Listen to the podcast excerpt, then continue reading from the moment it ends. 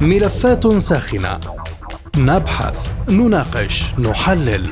نتابع التفاصيل اولا بأول. ملفات ساخنة. برنامج يلقي الضوء على كل الملفات. مع باقة من أبرز المحللين والمسؤولين. أهلا بكم مستمعينا الكرام في حلقة جديدة من ملفات ساخنة وهذه جيهان لطفي تحييكم. في ملف اليوم نناقش ما هي فرص صمود اتفاق وقف إطلاق النار في مخيم عين الحلوة بعد الحديث عن استمرار الخروقات.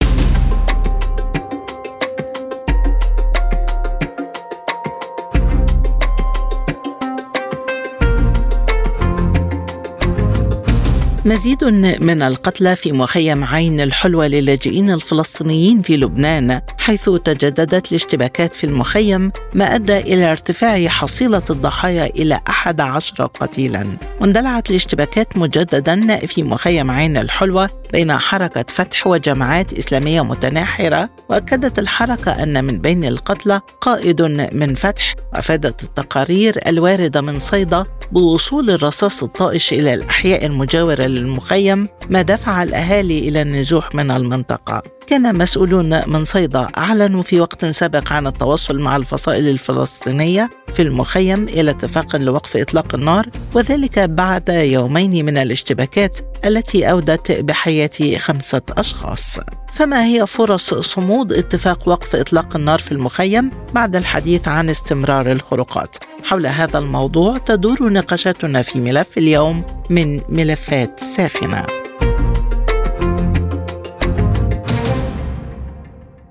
البداية من بيروت ومعنا عبر الهاتف الباحث والكاتب اللبناني الأستاذ ميخائيل عوض. مرحبا بك معنا وبداية ما هي فرص صمود اتفاق وقف إطلاق النار في المخيم بعد الحديث عن استمرار الخروقات؟ أهلا وسهلا. الأرجح أن يتم وقف اطلاق النار ويتسبب ذلك لأسباب عديدة. الجماعات التي ما زالت تحاول التخريب هي سلاح متفلت الرغبة الجامعة للفلسطينيين في لبنان الا تقع حوادث واشتباكات بعد أن هجرت المخيمات الفلسطينية من سوريا ومن لبنان. ليس هناك حاضنات شعبية واجتماعية للاشتباكات. تتفق القوى السياسية اللبنانية بغالبها على ضرورة وقف هذا الاشتباك وليس هناك مصلحة لقوة لإسناده والاستثمار فيه، الجيش طوق المخيم. وتاليا كل الظروف آه، يعني تدفع باتجاه آه، تثبيت وقت إطلاق النار وتعزيز الاستقرار أقله إلى وقت يعني مديد أشهر. المشكلة في مخيم عين الحلوة أنه خارج عن سلطة الدولة ضعفت سلطة فتح والأمن العسكري. الفصائل ليست على قدرة تحكم بالجاري بالمخيم. الجماعات الإسلامية وكثير كثير من الفارين من وجه العدالة في لبنان لاذوا بمخيم عين الحلوة. هذا يجعل تسلطات كثيرة لكن إن لم يكن هناك احتضان لبناني أو إسناد ودعم من جهات لبنانية وإقليمية فلا قدرة لهذه الجماعات على تحدي يعني إرادة ورغبة الجميع والاستمرار بالأعمال العسكرية إذا هل توصلت لجنة تقصي الحقائق إلى أسباب اندلاع القتال الجديدة وهل هذا القتال مدفوع بأسباب أخرى خلاف التفلت داخل المخيم؟ هناك علاقة لا شك بين الجاري في فلسطين والجاري في المخيم. هناك جهات فلسطينية لها رغبة بالتوافق مع الإسرائيليين لإحداث خلل أمني لإشغال الشعب الفلسطيني والفصائل. عما هو جاري في جنين وفي الضفة وفي غزة. هناك محاولة من قبل أطراف فلسطينية وخاصة السلطة الفلسطينية بسحب سلاح المخيمات ووضع عقبات وقيود أمام حركات المقاومة خاصة الجهاد وحماس التي أيضا أصبح لها وجود حقيقي وفعلي في لبنان هذه الجهات هي التي آه، وفرت الحواضن والأسباب وربما أعطت القرار ب يعني إشعال الاشتباكات المخيم. بالحديث عن هذه النقطة هذا التصعيد يأتي في الوقت الذي تحاول فيه مصر جمع الأطراف الفلسطينية وسط أنباء أيضا عن مساعي تطبيع مع السعودية. الرئيس ميقاتي يقول أن التوقيت مشبوه، برأيك هل يحمل التوقيت دلالة خاصة؟ أكيد هي على ارتباط وثيق ولا شك هو مشبوه يعني عندما نتحدث أن لإسرائيل مصلحة في هذا وللتطبيعيين والخونة مصلحة أي أن هناك تدخلات خارجية وهناك محاولة للاشتغال بالساحة الفلسطينية والحلول أن يعود لبنان موقع ومنصة لفعاليات فلسطينية في محور المقاومة. رئيس الوزراء اللبناني تحدث عن جهات معينة تخرق وقف إطلاق النار، من هي هذه الجهات برأيك؟ لا أعرف تفصيليا آه، توزيع العناصر والقوى آه، لكن آه، هناك يعني كل القوى والفصائل الفلسطينية وربما أجهزة الأمن الإقليمية والعالمية لها وجود ونفوذ داخل المخيم إضافة للسلاح المتفلت الجماعات الإسلامية المتشددة والمتطرفة وهذه عرف بأن لها علاقات وأجندات مع دول إقليمية وخارجية. كانت هناك أصابع اتهام لعصبة الأنصار. عصبة الأنصار أصدرت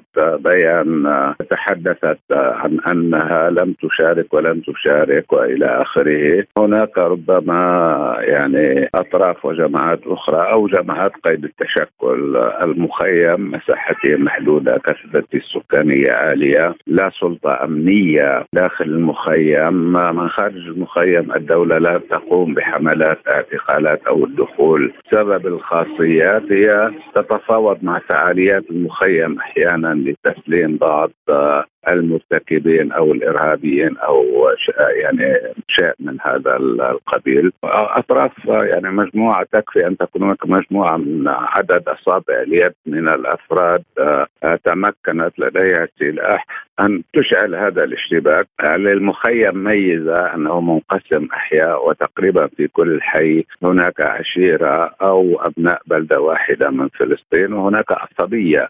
فأي شاب يافع أو متفلت أو صاحب غاية يمكن أن يرتكب حدثا فينحاز له شبيبة ابناء الحي أو أبناء العشيرة وتأخذ الاشتباكات مدى.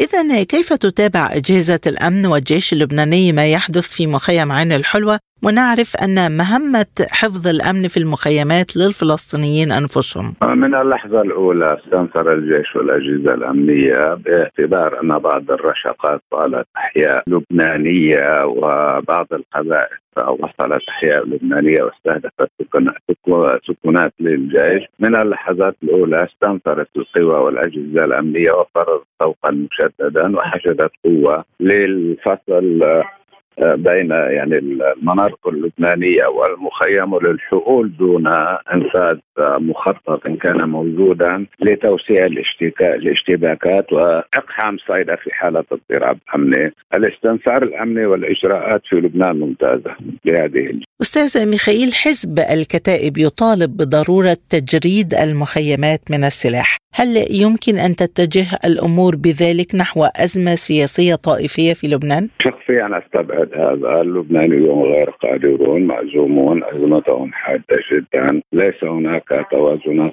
قوى سياسية أو مسلحه توفر أسباب أو شروط للاستمرار، الوجود الفلسطيني انحسر بمعدلات كبيرة في لبنان، يعني لم يبقى إلا مخيمين أو ثلاثة مخيمات لا اتصال تراثي بينها الجماعات آه، التي كان يمكن أن تستثمر آه، في هذه التوترات أقصت آه، الجماعات الإرهابية. جرى تفكيك خلاياها وليس لها حواضن. حزب الكتائب وبعض الأطراف في لبنان دأبهم أن يستثمروا في أي مشكل للتحريض على الفلسطينيين وعلى القضية الفلسطينية. هي مطالبة وكلام له وقع وتأثير في المسرح والساحة الإعلامية والعالم الافتراضي لا أظن أنه آه، يعني سيكون له أي تأثير في الواقع العملي. أخيرا أستاذ ميخائيل هل هذه الجهات التي أشعلت الوضع داخل المخيم محمية بأطراف سياسية داخل لبنان؟ محمية بأطراف آه، داخل لبنان بمعنى الحماية المفترضة والتي كانت لا أظن لها أشخاص أو جهات آه، تراهن تستثمر فيها هذا قد يكون يعني كما ذكرت سامي جميل واحد منهم لكن ليس هناك حمايات حقيقية وفعلية لهذه الجماعات في التوازنات الداخلية اللبنانية. من بيروت الباحث والكاتب اللبناني الأستاذ ميخائيل عوض كنت معنا شكرا جزيلا لك. وحول أبعاد وتداعيات اشتباكات مخيم عين الحلوة معنا من القاهرة خبير الشؤون الإقليمية الأستاذ هاني الجمل. أهلا بك معنا ضيفا عزيزا أستاذ هاني وبداية هل ما يحدث في مخيم عين الحلوة حالة فردية أم تصعيد محسوب خاصة مع استهداف عناصر من الجيش اللبناني بكمين. تحية لحضرتك ما يحدث في مخيم عين الحلوة هو الأقدم والأكبر مخيم الذي يحتوي عدد كبير من اللاجئين والذي له خصوصية في التعامل الأمني. هو المخيم الوحيد الذي لا يستطيع فيه الجيش اللبناني أو الأمن اللبناني التدخل في آلياته ولكن هناك اتفاق ضمني أن يكون تسيير الأمور الأمنية في الداخل للفصائل الفلسطينية المختلفة إشكالية هذا المخيم أن به بعض تصفيات الحسابات الإقليمية والدولية بين بعض القوى وهو ما جاء على لسان الرئيس اللبناني ميقاتي والذي أكد أن ما يحدث داخل هذا المخيم ليس فقط يتعدى حدود الفصائل الفلسطينية التي دائما ما تشهد بعض المناوشات ما بين تيار فتح وبين بعض الجماعات الإسلامية المختلفة ولكن هذا التصعيد بهذه النوعية المختلفة من الأسلحة هو نوع من أنواع التصعيد أو تصفية الحسابات الإقليمية بعض الشيء في هذا المخيم وللأسف تصاعدت فيه وتيرة القتل بشكل كبير جدا. راح ضحيتها ليس فقط اللواء أشرف العمروشي والعديد من رجاله ولكن هي في تقنية هذا القنص لأنه هناك كمين محكم تم نصبه لهذه المجموعة الأمنية واصطيادها في الوقت الذي هي كانت فيه بتحاول تنهي بعض الخلافات داخل هذا المخيم. هذا الاستهداف للأسف هو ينسف بعض خطوات التقارب بين الفصائل الفلسطينية التي كانت على وشك انتهاء اجتماعاتها في مدينة العالمين بالقاهرة والتي حاولت أن تقدم بعض التنازلات من أجل وجود وحدة وطنية ولحمة وطنية بين الفصائل لمواجهة الاحتلال الإسرائيلي ومحاولات القدم الذي يقوم بها الكيان الصهيوني بالنسبة للقضيه الفلسطينية. ولذلك هذه التصعيدات تعمل نوع من انواع الإحراج السياسي للنظام السياسي اولا في لبنان والإحراج السياسي للفصائل الفلسطينية المختلفة ومحاولة الدعم الإقليمي والدولي لها في مواجهة هذه التشظمات التي واجهتها الأيام الماضية والتي جعلت من الكيان الصهيوني أن ينفرد بهذه الفصائل فصيلا فصيلا. وبالتالي هنا تبلور الموقف في نوع من أنواع التصعيد وبالتالي بدل أن يكون هناك تصعيد تجاه الكيان الصهيوني وخروقاته المستمرة أصبحت تصعيد داخلي. هذه الموجة من العنف هذه الموجة من الانتهاكات للأسف قد تؤدي إلى نوع من أنواع التفكيك المزيد بين الفصائل الفلسطينية وأن يكون هناك تنفيذ بعض الأجندات الإقليمية بعض الأجندات الدولية ومن ثم إحراج النظام السياسي اللبناني الذي هو أيضا على المحك خاصة في ظل فراغ سياسي بعد وجود رئيس للدولة فشل أكثر من مرة من اختيار رئيس البنك المركزي وبالتالي لبنان أصبح ساحة أيضا بالحرب بالوكالة.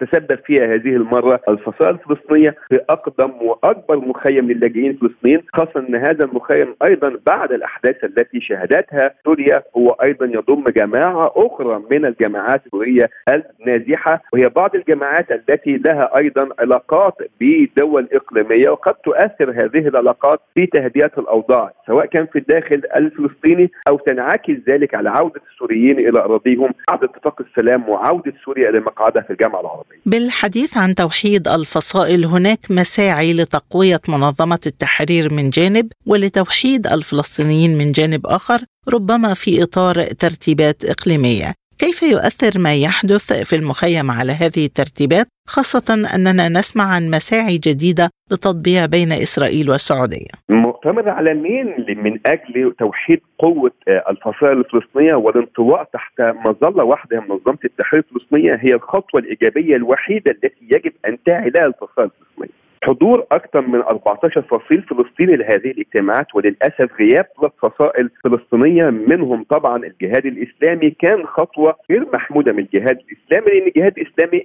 اعتاد أن يأتي إلى مصر واعتاد أن يتعامل مع الأجهزة الأمنية المصرية واعتاد أن ما تتفق معه هذه الجماعات مع الأجهزة الأمنية المصرية يتم تنفيذه على أرض الواقع. غيابه في هذه المصالحة وعدم الخروج ببلورة حقيقية في هذا الاجتماع هو للأسف يصب في مصلحة الانقسام الفلسطيني وليس اللحمة الفلسطينية. كان هناك نقاط أساسية كان من الواجب توفرها والواجب الاعتقاد عليها. منها طبعا أن يكون منظمة التحرير الفلسطينية هي الممثل الأوحد أن يكون هناك اعتراف بالقرارات والاتفاقيات الدولية بالنسبة لباقي الفصائل حتى تنطوي تحت المعارضه السلمية والاتجاه إلى المنظمات الدولية وعرض القضية على المنظمات الدولية. وهو محقق نجاح. اذا نتفق أن هذه أو هذا الأسلوب في التعامل مع الكيان الإسرائيلي حقق الانتصارات على بعض المحافل الدولية وأصبحت فلسطين تنحو لأن تكون عضو مراقب في الأمم المتحدة وأصبحت لها كلمة وقضية كبيرة في محكمة العدل الدولية وأحكمت لها وأصدرت لها بعض الأحكام منها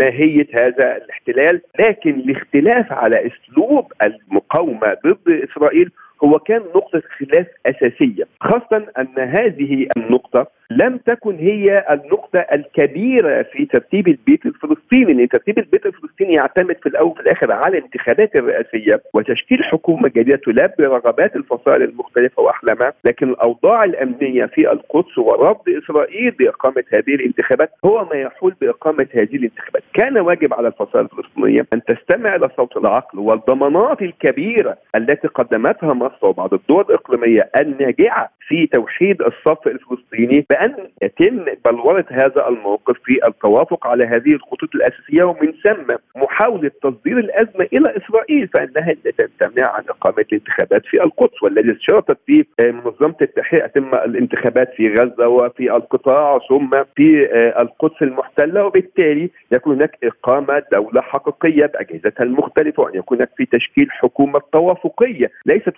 حكومة محاصة ولكن على الأقل حكومة تلبي رغبات الفصائل وأهدافها المختلفة لكن تفويت هذه الفرصة والاعتماد على الاختلاف على تغيير أو شكل المقاومة ضد إسرائيل هو ما نجع إلى الأمر إلا ليس له النهاية السعيدة التي كانت تتمناها لها العديد من القوى الإقليمية. أما خطوات التطبيع ما بين إسرائيل والسعودية هي خطوات مسبوقة لأن طبعا تم قبل كده عودة العلاقات ما بين إسرائيل وما بين السعودية والعديد من بعض الدول العربية وبالتالي هناك علاقات سوف يتم تصديرها وخاصة بالرعاية الأمريكية التي ترى أن الاتفاق التاريخي ما بين إيران والسعودية يؤثر بشكل سلبي على أمن إسرائيل وهو الأمن الأهم بالنسبة لأمريكا في منطقة الشرق الأوسط. وبالتالي تسعى أمريكا بما تملكه من قوة وعلاقات كلاسيكية مع الجانب السعودي فضلا عن العلاقات التاريخية والتبادل التجاري والتبادل العسكري أن تعيد إسرائيل مرة أخرى إلى المشهد العربي ولكن مع وجوه مختلفة من أهمها. طبعا السعودية والتي تشهد نوع من أنواع النهضة المجتمعية الشديدة ومحاولة تحصين هذه النهضة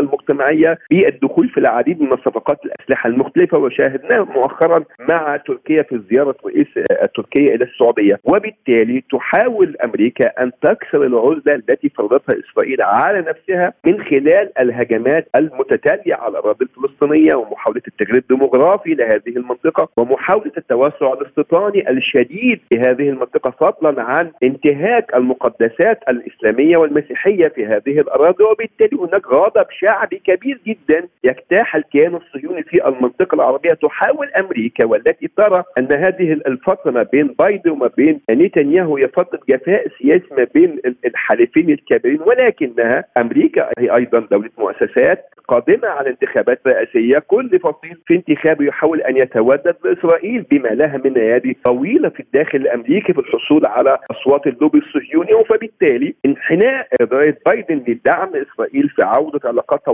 وخاصة السعودية في هذا التوقيت هو زي ما بنقول كده ما لا يطلق كله لا يطلق كله وبالتالي تحاول أن تعيد صياغة علاقاتها مرة أخرى في السعودية خاصة أن السعودية انفتحت كمان على بعض الدول التي كانت بينها وبينها نوع من أنواع المشاكل السياسية وهي أيضا سوريا. وبالتالي عودة إسرائيل بهذا المنحنى شيء مهم جدا لأمريكا ولكن على السعودية أن تضع أيضا شروطها بما أنها هي دولة مهمة جدا بما أنها هي دولة الحرمين الشريفين وهي أيضا لها علاقة بالمقدسات الإسلامية في فلسطين. يجب أن تضع شروط في هذا التعاون مع إسرائيل وأن يكون لها كما كان لها موقف متشدد أمام هذه الانتهاكات الإسرائيلية للمقدسات الإسلامية وبالتالي هي ضمانة للفلسطينيين في هذا الطريق ولكن وجب على فلسطين أن يخدموا أنفسهم وأنفسهم هذه الأيام هي أكثر أيام بعيدين فيها ما بين الجانب الفلسطيني والإسرائيلي لإقامة سلام وعودة إلى مفاوضات السلام. وللأسف تعطيل عمل الرباعيه الدوليه ولكن وجب على الفلسطينيين أن يوحدوا خطوطهم ويوحدوا أفكارهم ويوحدوا اتجاهاتهم من أجل أن يكون لهم صوت واحد في مواجهة اولا الكيان الصهيوني ومواجهة أي تفتيت إقليمي ودولي والا يكونوا هم أيضا ساحة بالحرب بالوكالة بين المناطق الإقليمية وبين التكتلات الدولية. منظمة تحرير وقواتها مسؤولين عن المخيم تجاه الدولة اللبنانية، ما تأثير هذا التصعيد الأخير على وضع المنظمة وعلى موقفها أمام الدولة اللبنانية والمجتمع الدولي؟ وضع منظمة التحرير أو منظمة فتح موضع صراحة شائك لا تحسد عليه لأن من قتلوا هو أحد لواءاتها أحد قادتها الأمنية القائمة على أمن المعسكر فضلا عن أنها هي المنظمة الأكبر عددا والاكثر توسعا التي تمتلك السلطة في حين أن حركة حماس والعديد من الفصائل الأخرى هي حركات صغيرة نسبيا. قد تمتلك أكيد أسلحة نوعية من دول مجاورة لكن في الأول وفي الآخر نحن بنتكلم عن تحول إلى حرب أهلية. وهذا ما حدث في مخيم عين الحلوة إن حصل نوع من أنواع النزوح من النازحين. يعني تخيل أن يكون هناك لاجئ وتم نزحه من بلده الاصلي وبالتالي يحدث له نوع من أنواع النزوح مرة أخرى من هذه المخيمات. ده معناها الصعوبة جدا على العديد من الآمنين والأبرياء والعزل من الفلسطينيين في هذا المخيم. وبالتالي وجب على حركة فتح أن تتعامل بمنتهى الدقة منتهى العقلانية مع هذه الأشكالية لأنها أصبحت هي الحكم والخصم في نفس الوقت. يجب أن تتجرد من كونها خصم تم النيل منه واستهداف بعض عناصره ويقلل من قيمتها وقامتها بين الفصائل الفلسطينية وبين أنها هي المسؤولة أمنيا أمام أولا السلطة الفلسطينية وأمام أيضا السلطة اللبنانية التي للأسف زج بها في هذا الصراع وليس لها طائل في هذا الأمر وبالتالي الرأي والحكمة في التعامل مع الدولة الفلسطينية وحركة فتح في هذا الأمر يجب أولا أن يعود إلى أول نقطة هو استتباب الأمن فقط وتهدئة الأمور والاشتباكات وخفض أصوات البرامق داخل هذا المخيم اولا والحفاظ على الفلسطينيين وغيرهم من النازحين في هذا المخيم. اثنين أن تكون هذه الخطوات الأمنية هي ضمان للحكومه اللبنانية فألا تدخل حرج سياسي اولا تجاه السلطة الفلسطينيه امام أيضا الدول المجاورة لأن للأسف العديد من القذائف والصواريخ خرجت خارج حدود المخيم وأصابت العديد من المواطنين اللبنانيين وغير اللبنانيين فضلا عن أن هذه الصواريخ قد تخرج بره حدود لبنان أيضا وتتجه إلى إسرائيل فبالتالي هي ممكن تزيد شكل الصراع ما بين فلسطين واسرائيل ولكن هنا زج بلبنان لأنها تم إطلاق الصاروخ من على اراضيها. ثالثا أن تكون فتح هي دائما الحركة الكبرى كما كانت تسمى وما زالت تسمى أن تستوعب وتستوي هذه العناصر وهذه الجماعات الأخرى والفصائل الفلسطينية الأخرى ومحاولة الوصول إلى تهدئه تتوازن بين هذه القوى من أجل هدف أسمى هو نصر القضية الفلسطينية وأن يكون لها موقف موحد أمام الإشكاليات التي تظهر دائما كلما اقتربت المصالحه الفلسطينية الفلسطينية ليس فقط في مصر لكن العديد من الطبقات هذه الأفكار يجب أن تتمتع بها حركة فتح. يجب أن يكون هناك تحرك سريع ودقيق ومحدود بالنسبة للعناصر التي أدت إلى هذه الإراقة التي وصلت فيها القتلى لحوالي 11 أو 12 قتيل حتى الآن بعيدا عن عدد الإصابات اللي تعدى الآلاف والذي للأسف يعني أدى إلى توقف الإمدادات الإنسانية من منظمة الأونروا وغلق المدارس. تهديد الأمن السلمي الاجتماعي بالنسبة للمواطنين في هذا المخيم. هذه العناصر المهمة يجب أن تتمتع بها حركة فتح وتحاول أن تصل بالأزمة إلى بر الأمان ومحاولة تصفية هذه الخلافات فقط على طاولة المفاوضات وأن لا يكون للسلاح رد قاسي وفاعل في حل هذه الأزمة بأن وجود السلاح في هذه الأزمة سوف يعمل على تفاقمها وتصدير الأزمة ليس فقط للفصائل الفلسطينية ولكن للنظام السياسي اللبناني الذي يعاني من الفراغ الرئاسي وعدم وجود رئيس دولة. فضلا عن عدم وجود بناء مؤسسات مالية لبنانية تؤسس الشارع اللبناني بشكل كبير ومن ثم عدم وجود دعم عربي للنظام السياسي اللبناني الذي يتمنى أن يحدث هذا في بناء وعودة لبنان مرة أخرى. أخرى للدول العربية وخاصة الخليجية التي كانت تساهم في دعم الاقتصاد اللبناني. اذا مع تكرار المطالبات بنزع سلاح المخيمات، هل هذا المطلب قابل للتحقيق ومن المنوط بتنفيذ هذا الأمر خاصة أن مهمة الأمن في المخيمات يختص بها الفلسطينيون أنفسهم؟ دعنا نتفق إن نزع السلاح بهذا المعنى الشامل لن يحدث على ارض الواقع.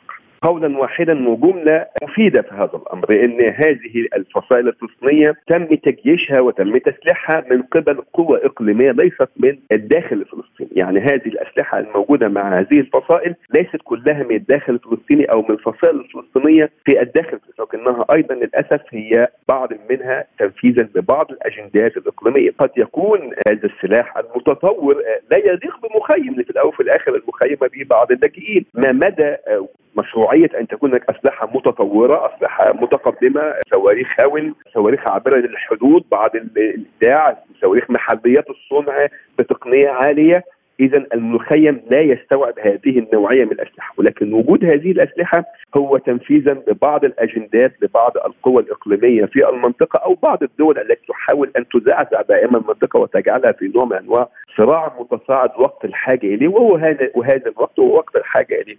فنزع السلاح من هذه الفصائل أعتقد إنه شيء من الصعب حدوثه على أرض الواقع ولكن وجود صيغة من الاتفاق والتوافق بين هذه الفصائل الفلسطينية من أجل الحد نسف دماء الفلسطينيين هو الهدف المرجو محاولة المصالحة أو التوافق الفكري في إدارة شؤون المعسكر هو الأفضل في الوقت الراهن وبالتالي قد تدخل هذه الصراعات دول أخرى في هذه الصراعات المسلحة. قد يكون عناصر سورية يدخل بها الحكومة السورية، قد تكون عناصر من لبنان يدخل بها الحكومة اللبنانية، قد يكون عناصر من فتح وعناصر من حماس والجهاد الإسلامي والحركات الإسلامية، اذا نحن أمام كتلة مشتعلة من صراع يجب أن تقوم حركة فتح باستخدام العقل وباستخدام أدواتها في أدوات الضغط طبعا السلمية في تهدئة الأوضاع وعودة صوت العقل للتعامل مع الأزمة حتى لا تكون هناك كرة من اللهب تشتعل. وللأسف سوف تلتهم العديد ليس فقط من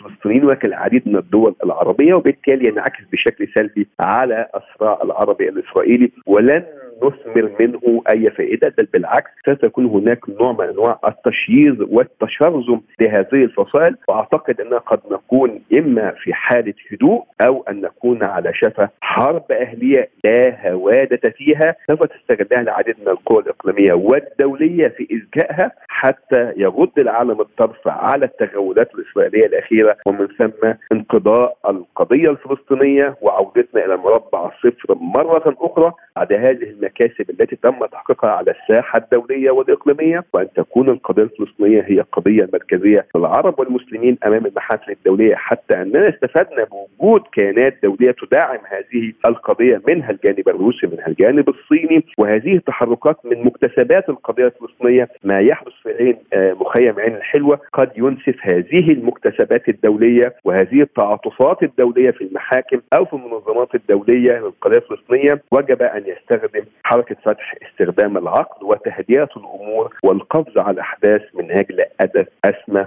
وأكبر. أخيرا ما تداعيات هذا التصعيد على وضع اللاجئين الفلسطينيين في لبنان من جهة وعلى الأمن والاستقرار في لبنان من جهة أخرى؟ أعتقد هذا الوضع هو وضع مزري بالنسبة للاجئين العزل الذين هربوا من بيوتهم. ابان ما يقرب من أكثر من 40 سنة أعتقد أنه ينذر بكارثة إنسانية لن تستطيع الدولة اللبنانية ولن تستطيع الفصائل الفلسطينية مجابهة هذه العناصر خاصة أن المنظمات الدولية لا تمتلك ما يزيد من مساعدات إنسانية لمجابهه الأوضاع العادية. ما بل إذا تطور الأمر وأصبحت هناك كارثة إنسانية أعتقد الوضع الراهن سوف يكون شيء سيء للاجئين وأعتقد إنه ينذر بأزمة إنسانية كبيرة مفجعة لن يستطيع السيطرة عليها في الوقت القريب. بحديثي إلى خبير الشؤون الإقليمية الأستاذ هاني الجمل من القاهرة نكون قد وصلنا لختام هذه الحلقة من ملفات ساخنة قدمته لكم جيهان لطفي وللمزيد زوروا موقعنا على الإنترنت سبوتنيك dot ae شكرا لطيب المتابعة وإلى اللقاء. مستمعينا بهذا نصل وإياكم إلى نهاية هذه الحلقة من برنامج ملفات ساخنة. طابت أوقاتكم وإلى اللقاء.